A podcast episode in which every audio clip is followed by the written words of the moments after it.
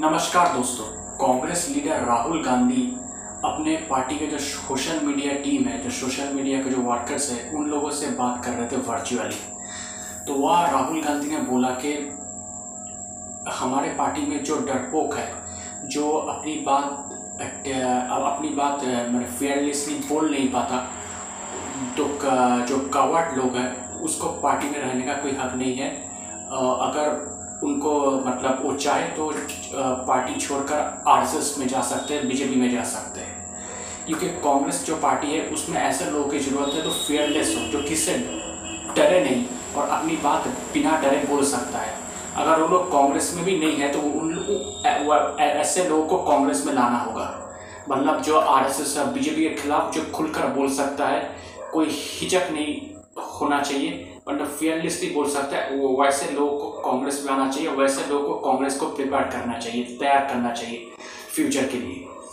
तो इस बात का मायने क्या राहुल गांधी के ये, शायद ये समझा जा रहा है, मेरा ये मानना है कि शायद उन लोगों को टारगेट कर रहा है, जैसे कुछ कुछ लोग जो युवा नेता जो कांग्रेस छोड़कर बीजेपी में चले गए, ज्योतिरादित्य सिंधिया बीजेपी में चले गए थे, अब वो केंद्रीय मंत्री हैं। जितिन प्रसाद, वो भी कांग्रेस छोड़कर बीजेपी में चले गए। क्या उन लोगों को टारगेट कर रहे हैं? मतलब वो ये कहना चाहते हैं कि ये लोग डरपोक है। इन इन लोगों को मतलब बीजेपी बीजेपी या आर के खिलाफ लड़ने की हिम्मत नहीं है, इसलिए वो लोग कांग्रेस छोड़कर बीजेपी में चले गए। या फिर आपको पता है कि कांग्रेस पार्टी के अंदर भी कुछ सीनियर लीडर्स है, जो हमेशा ये बोलता रहता है कि हाई कमांड से कि पार्टी में फुल टाइम प्रेसिडेंट होना चाहिए, पार्टी का संगठन को और मज़बूत करना चाहिए। पार्टी में जो कुछ काम है वो ठीक से नहीं हो रहा है। उन पर फोकस करना चाहिए। तो क्या मतलब राहुल गांधी उन लोग को भी टारगेट कर रहे हैं कि वो लोग डरपोक है, वो लोग बीजेपी के खिलाफ नहीं बोल पाते। तो इसलिए उनको आर एस एस या बीजेपी में चले जाना चाहिए, उनको पार्टी छोड़ देना चाहिए। तो ये भी एक सवाल है। जहाँ तक मुझे लगता है मेरे, मुझे ये लगता है कि देखिए अगर कोई व्यक्ति कांग्रेस में रहकर अगर ये बोलता है कि अगर ये काम करने से कांग्रेस का अच्छा होगा कांग्रेस के संगठन का अच्छा होगा कांग्रेस के फ्यूचर का अच्छा होगा तो उसे अगर डरपोक कहोगे वो फियरलेस नहीं है उनको आर एस में चला जाना चाहिए। अगर ये राहुल गांधी का आ, कहने का तात्पर्य है तो ये ये नॉट गुड मतलब एक दुर्भाग्यपूर्ण बात है। क्योंकि इससे तो ऐसे लोग कांग्रेस पार्टी में आएँगे जो हाईकमांड कहेंगे वो वही सही मतलब खुद का कोई राय नहीं होगा। जो हाईकमांड कहेंगे, ये सर्व ये सर्व वाली बात हो जाएगी। मतलब ब्लाइंड सपोर्टर्स वाली बात हो जाएगी। और ब्लाइंड सपोर्टर्स किसी भी पार्टी में हो, वो खतरनाक होता है और उससे पार्टी का नुकसान ही होता है।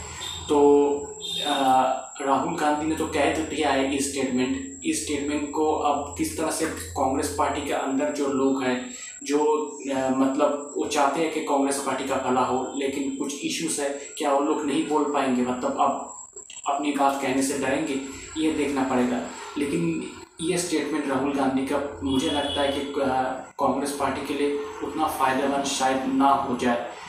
क्योंकि अगर आप बोलने का हक ही मतलब अगर सही करने का हक मतलब अगर सही बात बोलने का हक हक अगर बंद कर दोगे तो इससे पार्टी के फ्यूचर में नुकसान हो सकता है। तो देखते राहुल गांधी आगे क्या करता है, कांग्रेस पार्टी किस तरह से अपने संगठन को और मज़बूत करता है।